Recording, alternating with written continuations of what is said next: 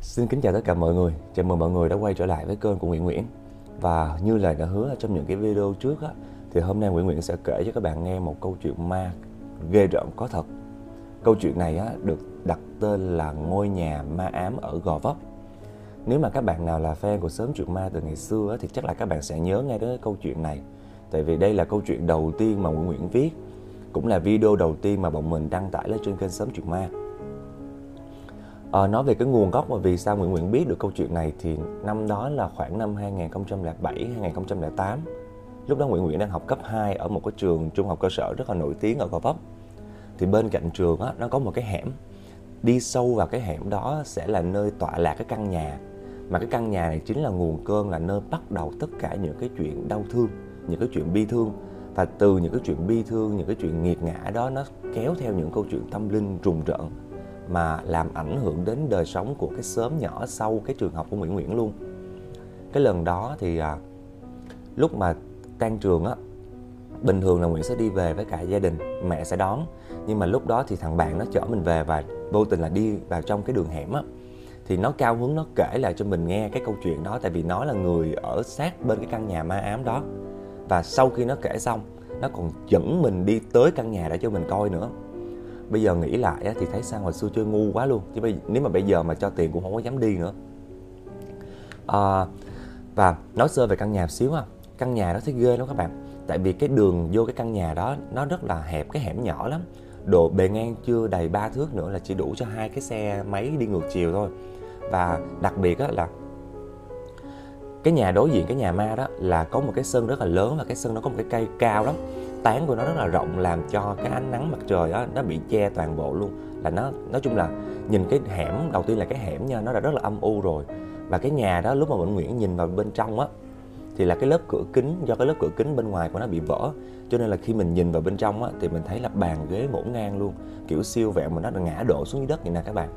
Và quan trọng á là ở trên cửa kính á, nó dán rất là nhiều bùa và bên cạnh bùa chú á, nó còn có những cái tờ giấy mà kiểu thông báo cấm của công an. Người ta dán là cấm tụ tập mê tín dị đoan. Thì các bạn đủ hiểu là cái câu chuyện về căn nhà ma ám đó nó nổi tiếng như thế nào rồi. Tôi bây giờ không làm mất thời gian của các bạn nữa chúng ta sẽ đi vào chi tiết của câu chuyện này. À, và nếu như đây là lần đầu tiên các bạn đến với kênh của Nguyễn Nguyễn thì đừng quên like share và để lại cho Nguyễn Nguyễn một cái lượt đăng ký kênh nha. Cảm ơn các bạn rất là nhiều. Và câu chuyện của chúng ta diễn biến vào năm 2003 2004 cái nhà đó trước khi mà bỏ hoang á là thuộc sở hữu của một cặp vợ chồng. Hai người này không phải là dân gốc ở gò vấp mà là người từ vùng xa tới do là người ta làm ăn kinh doanh thua lỗ á, bị sa cơ lỡ vận cho nên là người ta mới về gò vấp để mà làm uh, gọi là lập nghiệp lại từ đầu. Hai vợ chồng này là làm tiểu thương buôn bán ở ngoài chợ. Mà các bạn biết cái việc tiểu thương á, thì nó rất là cực tại vì đi rất là sớm và về tới lúc chiều tối. Hai vợ chồng này có hai đứa con đứa đầu tiên tên là nga. Khoảng 10 năm sau á, thì hai vợ chồng mình sinh thêm một đứa nữa tên là toàn. Thì năm thằng toàn này gần được một tuổi á, thì gia đình có biến cố xảy ra là người chồng mất để lại cho người vợ. Người vợ tên là loan một mình lèo lái chèo trống để mà nuôi hai đứa con ăn học. Thì từ lúc nhỏ đó cái năm mà bố mất á, bố ở cái người chồng mất á, là cái đứa con gái đầu tên là nga đó thì mới có khoảng 12 à, tuổi thôi tuy còn nhỏ như vậy nha nhưng nó đã ý thức được rằng là gia đình mình đang rất là khó khăn. Mẹ mình là phải cực khổ như vậy đó cho nên là ngoại trừ cái giờ mà đi học lên lớp á thì à, nó sẽ về nhà để mà quán xuyến gia đình à, chăm sóc em chỉ em học bài xong rồi đưa đón em đi học xong rồi nấu cơm nấu nước nói chung là lo toàn bộ những cái việc nhà luôn. Và nhiều khi á, nó còn ra chợ để mà giúp mẹ à, để mà làm việc nữa buôn bán. Năm 2003 2004 thì uh, con bé Nga này là năm đó là nó học lớp 12, 18 tuổi các bạn. Mà các bạn biết rồi đó, lớp 12 thì là một cái ngưỡng cửa rất là quan trọng trong cuộc đời của bất cứ một người học sinh nào luôn. Tại vì lúc đó là bọn mình sẽ phải thi uh, tốt nghiệp cấp 3 nè, xong sau đó sẽ phải thi cái kỳ thi quan trọng nhất là kỳ thi cao đẳng và đại học. Thì thường trước mọi cái kỳ thi á thì nó sẽ có một cái đoàn hướng nghiệp từ các trường đại học về để mà hướng dẫn cho các em 12 á là làm như thế nào uh, chọn trường nào chọn ngành nào nên xếp nguyện vọng ra làm sao để mà tối ưu nhất. Thì trong cái đoàn hướng nghiệp năm đó có một cái anh tên là anh Minh. Xin lỗi các bạn mình vừa bị ốm xong nên là giọng mình nó hơi khó nghe. Anh Minh này á là một người rất là đẹp trai luôn ăn nói kiểu rất là kiểu là dẻo miệng á. Cho nên là khi mà anh vừa bước vào trường thì tất cả những cô gái lúc đó thấy anh Minh rất là thích kiểu nhìn nó rất là mê luôn, cho nên là mới lại để mình xin số điện thoại với cả xin nick Yahoo của anh Minh. Nhưng mà anh Minh từ chối, anh Minh không có cho. Sợ gì anh Minh không có cho là tại vì anh Minh thích Nga, thích cái cô bé mà trong cái ngôi nhà đó đó. Nga năm đó xinh đó các bạn. Tóc dài nè, mắt to, mũi cao và da rất là trắng.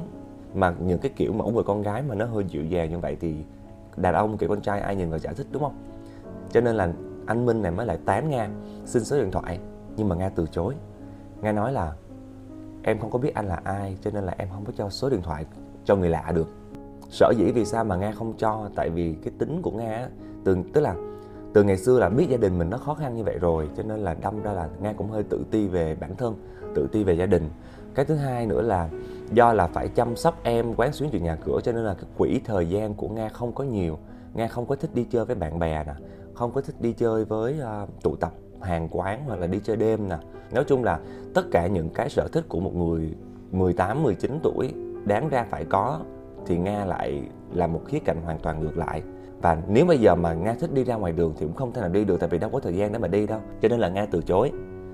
Nhưng mà bản đi hai tháng sau á vào khoảng tháng tư thì tất cả mọi người trong trường á, đều rất là bất ngờ tại vì người ta thấy anh Minh và Nga chính thức qua lại với nhau.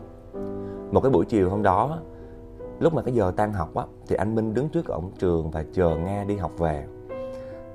Mấy đứa con gái trong lớp của nga thấy như vậy thì mới xì xào bàn tán, bảo là, cái con nga này nè, nó xạo lắm. Lúc mà người ta xin số điện thoại, xin nick yahoo của nó thì ổng ẹo không cho. Bây giờ thì nhìn đi, lòi bộ mặt thật ra rồi đó. Có một người đứng ở bên cạnh và vô tình nghe được câu chuyện của đám con gái á. Người này tên là mai. Mai á, là hàng xóm và là bạn thân duy nhất của nga từ trước tới giờ luôn mai nghe như vậy thì mai mới binh vực mai mới nói là cái người mà cho số điện thoại của con Nga cho anh Minh đó chính là tao. Tại vì anh Minh là bạn thân của anh hai tao. Con Nga lúc đầu nó từ chối anh Minh phải cố gắng lắm mấy cưa đổ được con Nga chứ không phải là con Nga muốn giả vờ là kiểu giả nai để mà tán anh Minh hay là cái gì đâu.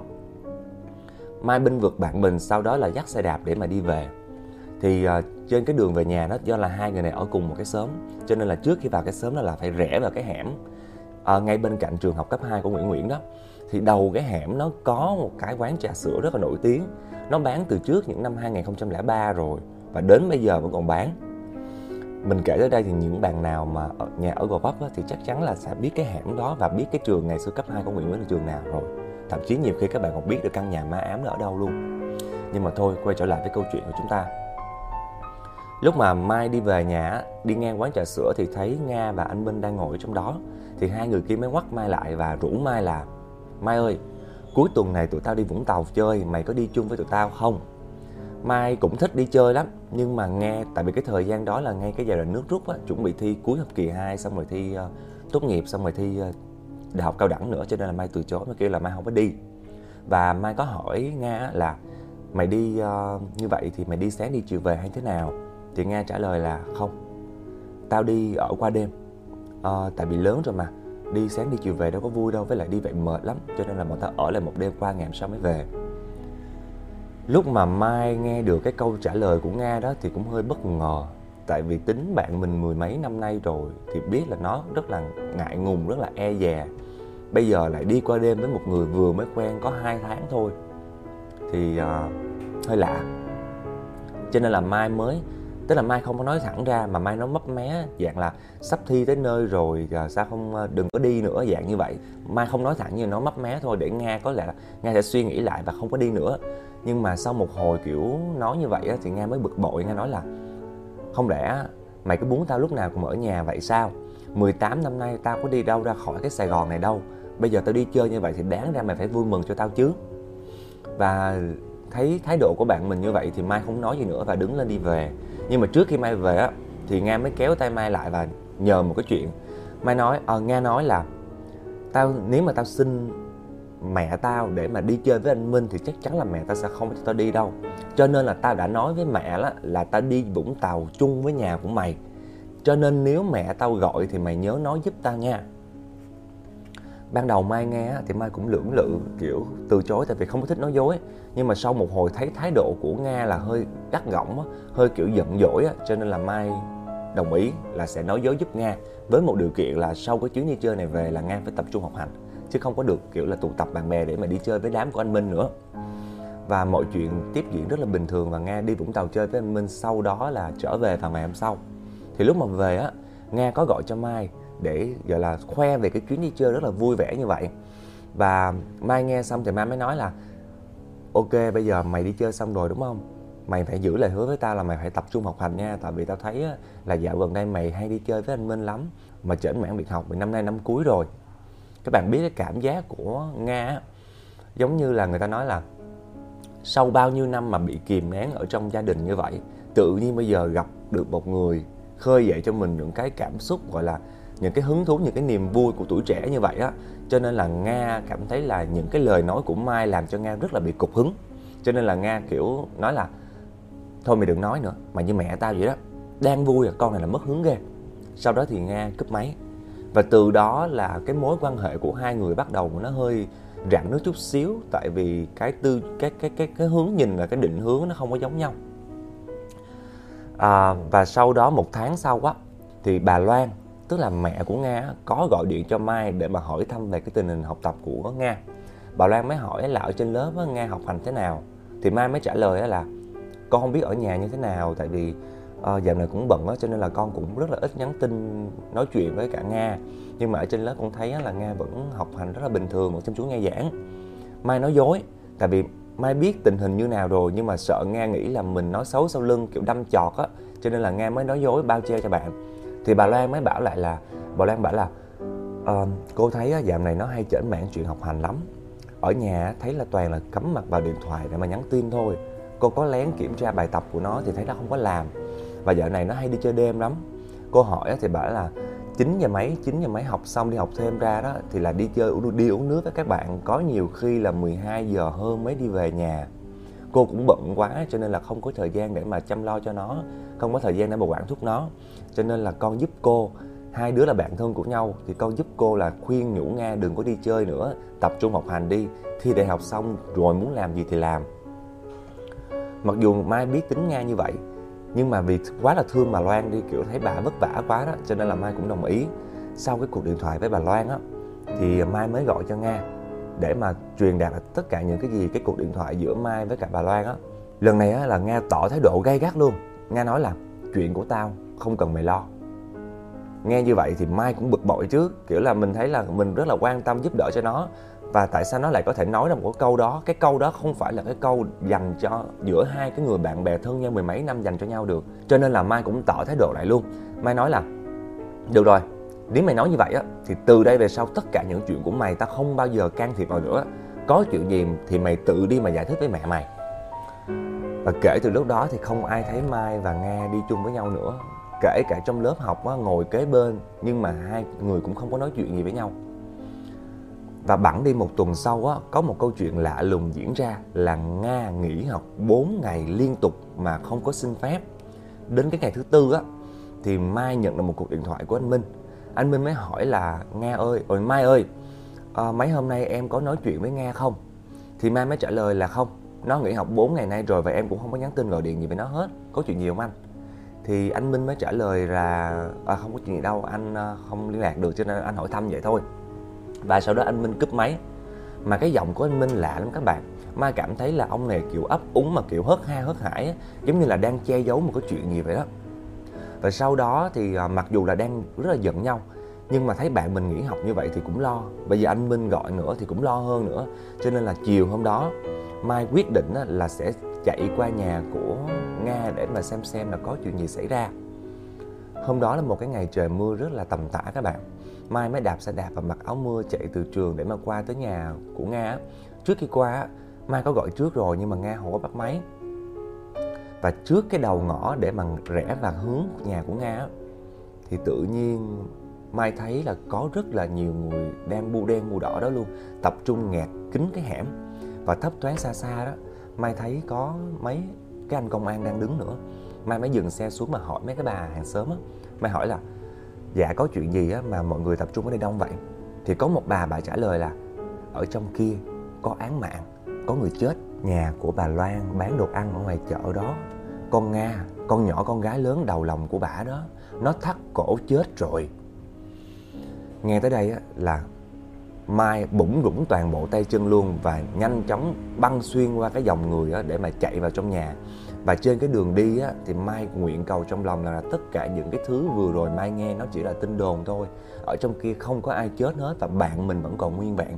Nhưng mà khi vào được tới nơi á, trước cửa nhà của Nga có rất nhiều công an đang đứng luôn. Thì ngay cái lúc này Mai biết rồi, tất cả những thứ mà Mai vừa nghe chính là sự thật. Bạn mình đã thắt cổ chết trong ngôi nhà đó rồi.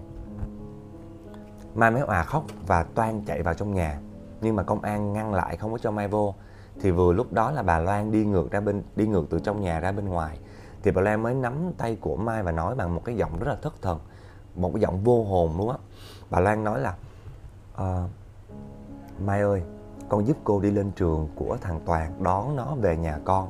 Bây giờ cô phải lên trụ sở công an tối khi nào xong việc, cô sẽ qua đón nó về nhà. Vừa nói dứt lời là bà Loan bước thẳng đi luôn. Và sau lưng bà Loan, có hai người mặc áo blue trắng đang khiêng một cái băng ca. Mà trên cái băng ca đó có người nằm phủ toàn bộ một cái lớp vải màu trắng che kín từ đầu đến chân. Mai chỉ thấy được duy nhất là một cái cánh tay có đeo một cái vòng lòi ra bên ngoài. Và cánh tay đó chính xác là cánh tay của nga. Nga chết thật rồi đứng định thần là một hồi để cho chấn tĩnh lại á, thì mai dàn dụi nước mắt lấy xe đạp chạy lên trường của thằng toàn để mà đón nó về lúc này tội nghiệp lắm các bạn thằng Toàn á lúc đó là nó mới có 6 7 tuổi gì à. Nó mới hỏi Mai á là Mai ơi, à, sao hôm nay á chị Nga không có đón em mà chị Mai đi đón vậy? Vừa nghe tới cái câu mà rất là ngây ngô của nó như vậy á thì Mai mới bật khóc. Và Mai nói là à, bạn ờ, chị Nga đó, chị Nga bận công chuyện rồi à, chị nghe không có đón được nên là nhờ chị Mai đón. Chị Mai đón à, Toàn qua nhà chị Mai chơi nha. Tối hôm đó bà Loan từ chỗ công an trở về ghé qua nhà của Mai để mà đón thằng con về á. Thì bà Lan mới kể là toàn bộ sự việc trong nước mắt. Vừa kể bà vừa khóc thương lắm các bạn. Bà kể là sở dĩ có cái câu chuyện đau lòng ngày hôm nay á. Nguồn cơn bắt đầu là do con Nga do Nga có bầu và chủ nhân của cái thai không ai khác chính là thằng Minh. Nhưng mà thằng khốn nạn này nè các bạn, nó không có chịu nhận con của nó. Cái lúc mà Nga phát hiện ra, vừa phát hiện ra nhắn tin cho nó, gọi điện cho nó, thì nó không nghe máy và nó khóa máy luôn các bạn. Cho đến cái mức nha, mà bà Loan chở Nga qua nhà phòng trọ của nó để tìm á, thì cái người chủ trọ nói là nó đã chuyển trọ đi cách đó mấy ngày rồi. Tức là lúc mà Nga nhắn tin cho nó là mình có bầu là nó đã chuyển đi ngay lập tức rồi, tại vì nó biết trước là kiểu gì Nga cũng qua tìm nó, sợ chịu trách nhiệm các bạn. Cho nên đó là nó gây cho, nó làm cho Nga bị tổn thương và bị u uất, bị trầm cảm. Và các bạn thử hình dung đi, năm 2003 2004 thì cái việc một người con gái năm 18 tuổi đang ngồi trên ghế nhà trường, chữa hoang, chưa có chồng thì bị xã hội kỳ thị như thế nào rồi? Những cái lời bàn tán, những cái lời đồn đại và những cái lời dè biểu, bỉ bôi á, nó làm cho con người ta, nó đẩy con người ta vào con bước đường cùng. Gọi là thả đau đớn về thể xác có thể phục hồi được, nhưng mà cái đau đớn về tinh thần ấy là nó sẽ theo cuộc đời mãi mãi luôn và nó sẽ thành một cái vết nhơ trong đời của nga mà không bao giờ rửa được. Ngày xưa nó vậy các bạn. Bây giờ thì nó thoải mái hơn, có thể làm bây giờ mọi người sẽ bao dung cho những cái sai lầm, cho những cái bồng bột của tuổi trẻ, nhưng ngày xưa thì không thì bốn cái hôm mà nga nghỉ học đó chính là bốn cái hôm nga sống trong địa ngục trần gian luôn, là bị dày vò về tâm trí rất là nhiều. Và sau đó thì từ cái việc dày vò đó nó trở thành một cái nỗi oán hận trong lòng. Tại vì hận đàn ông á các bạn, hận cái thằng mất dạy đó đó. Cho nên là có một buổi chiều nha, nga mới nói với bà loan đó là, con nghĩ kỹ lại rồi mẹ ơi, con sẽ vẫn tiếp tục sống. Con sẽ sinh đứa con này ra và con sẽ nuôi nó. Cho nên là con không có nghĩ đến chuyện tự tử nữa đâu nhưng mà bây giờ con thèm ăn cháo, con mệt quá. Mẹ ra đầu chợ mua cho con tô cháo lòng được không? Thì bà Loan nghe con mình nói như vậy thì tưởng đâu là nó đã à, vượt qua được cái, những cái suy nghĩ tiêu cực rồi. Cho nên là bà Loan mới khóa cửa nhà và chạy đi ra ngoài để mà mua đồ ăn cho Nga. Nhưng mà ngay lúc này á, Nga ở nhà, khóa trái cửa bên trong. Sau đó lên lầu ngay chỗ cái bàn thờ đó, lấy sợi dây thừng móc lên cánh quạt và treo cổ tự tử kết thúc cuộc sống của một cô con gái 18 tuổi, kèm theo đứa con chưa thành hình ở trong bụng. Thì sau đó diễn biến câu chuyện thì bà Loan về nhà phát hiện là cửa đã bị khóa trái ở trong và phá cửa đi vào á. Đi lên lầu thì khỏi nói, các bạn cũng biết được là cái cảm xúc của bà Loan như thế nào rồi.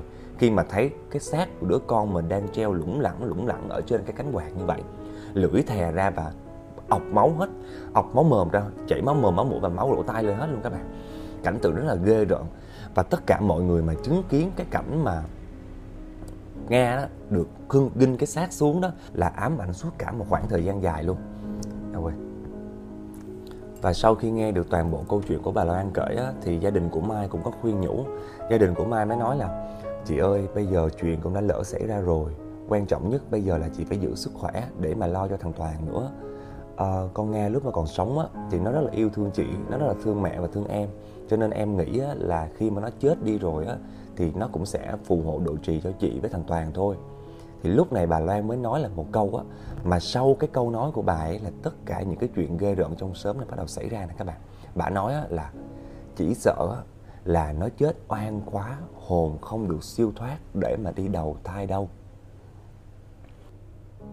tối bữa đó là bà Loan ở nhà với thằng Toàn xác của Nga thì vẫn còn được nằm ở trên trung tâm xét nghiệm tử thi á khi nào xong thì người ta mới trả về và đêm đó bắt đầu xảy ra những cái sự việc rùng rợn. Đêm đó trời mưa, mưa rất là lớn. Bà Loan nằm ngủ chung giường với thằng Toàn ở trên lầu 1. Thì đang ngủ, bà nghe thấy có tiếng mèo kêu lanh lảnh ở trong đêm. Vốn là người thính ngủ cho nên là nghe như vậy thì bà Loan mới giật mình dậy. Và lúc này bà không thấy thằng Toàn ở đâu hết loay hoay một hồi trong bóng đêm á thì khi mà ánh mắt của bà đã quen dần cái cảm giác nhìn ở trong bóng tối á thì bà thấy có một cái bóng đen đứng lù lù ngay trước cửa phòng luôn các bạn. Khi mà nhìn kỹ lại á thì đó chính là bóng của thằng Toàn. Thằng Toàn đang đứng ở trước cửa buồng ngủ. Bà Loan bị như vậy á thì cũng hơi giật mình và bà hỏi lại là Toàn ơi, sao con đứng ở đó làm gì? Không đi ngủ đi. Thì lúc này thằng Toàn nó mới trả lời. Nó nói là mẹ ơi, con nghe tiếng chị Nga gọi. Chị Nga gọi con xuống mở cửa cho chị Nga vô nhà. Trời ơi, lạnh số lưng quá, sợ ghê.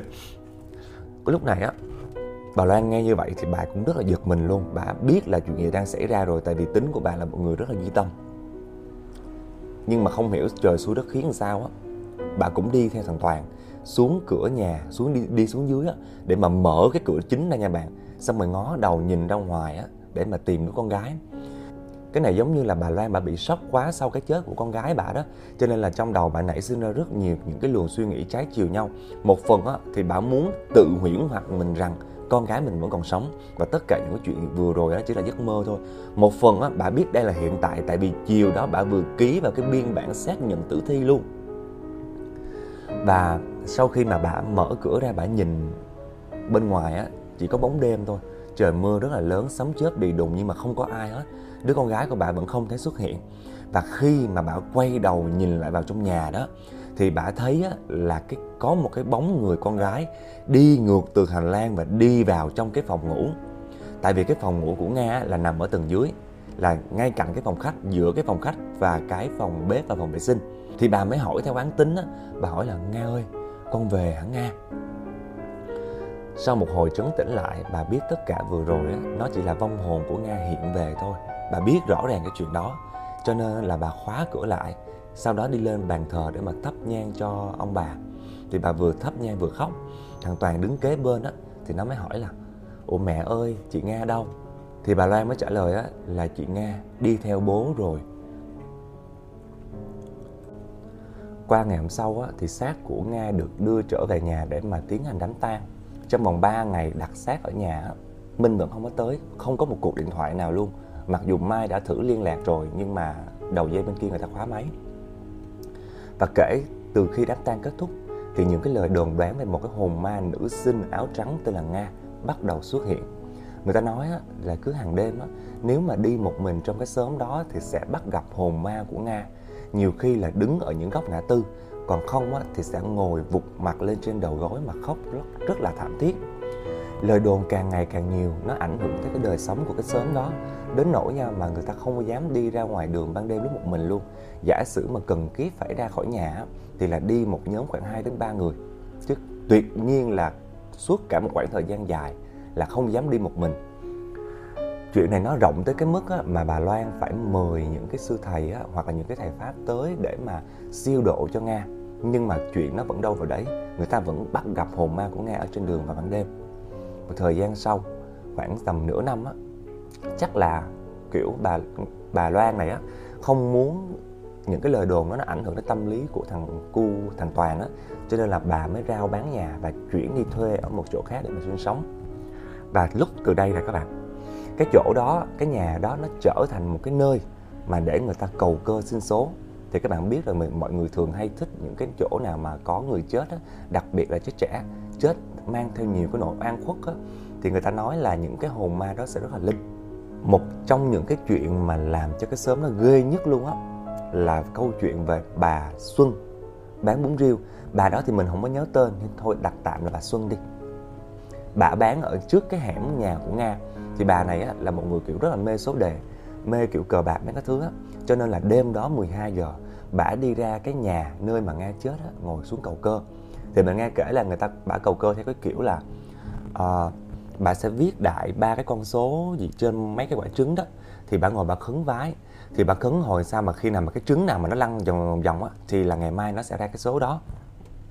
Không biết thật hư những người cầu cơ trước như nào nhưng mà bà Xuân qua ngày hôm sau bà trúng số đề thiệt. Bà trúng số đề rất là lớn luôn.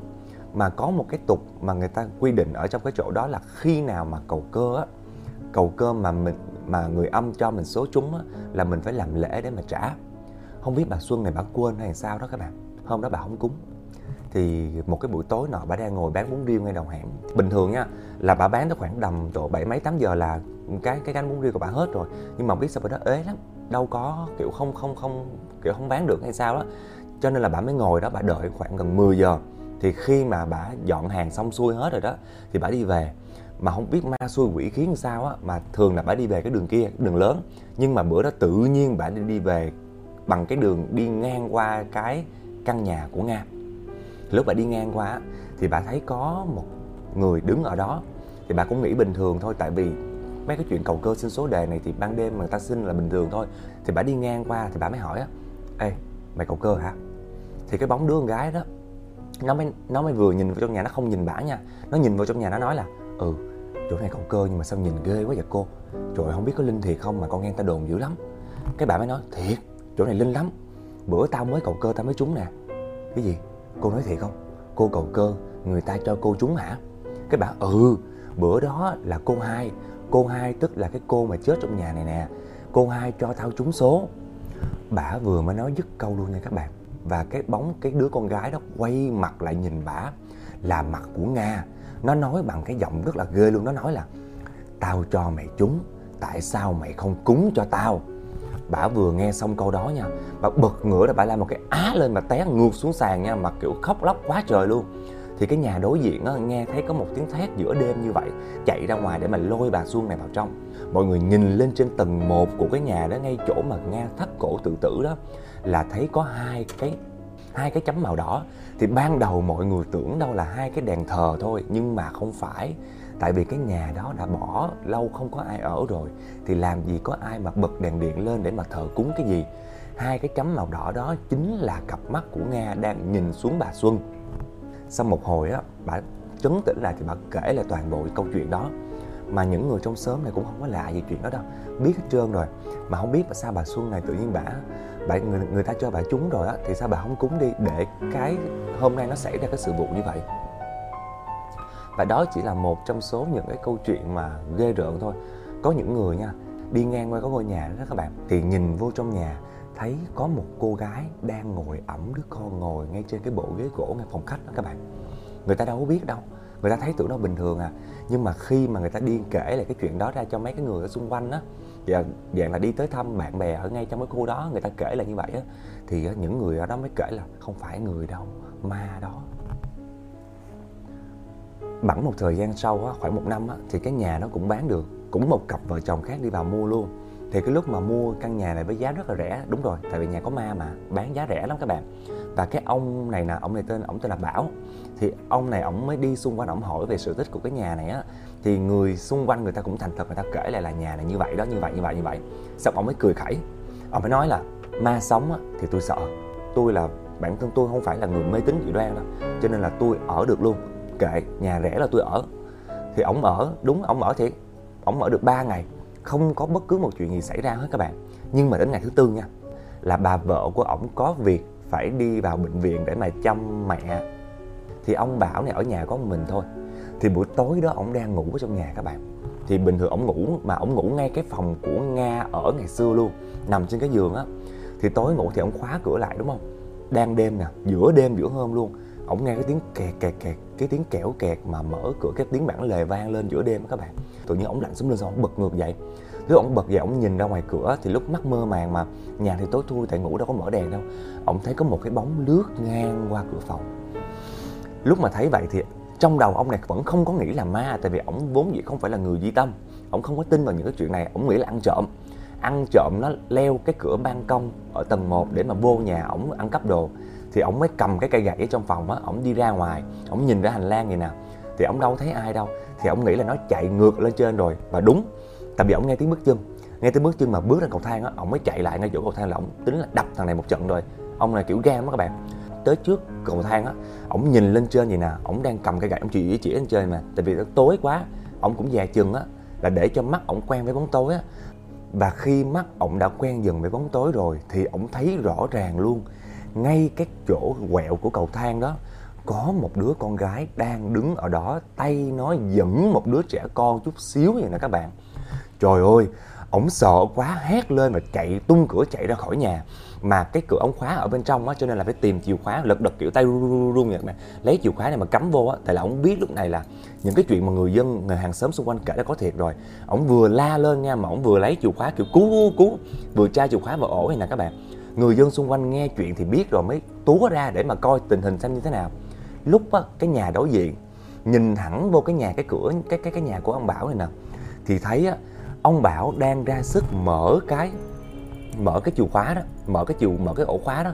Còn ở bên trong, người ta thấy cái cánh cửa phòng của nga đó dập qua dập lại các bạn, giống như là nga đang bước vô phòng ngủ của mình mà ngủ vậy á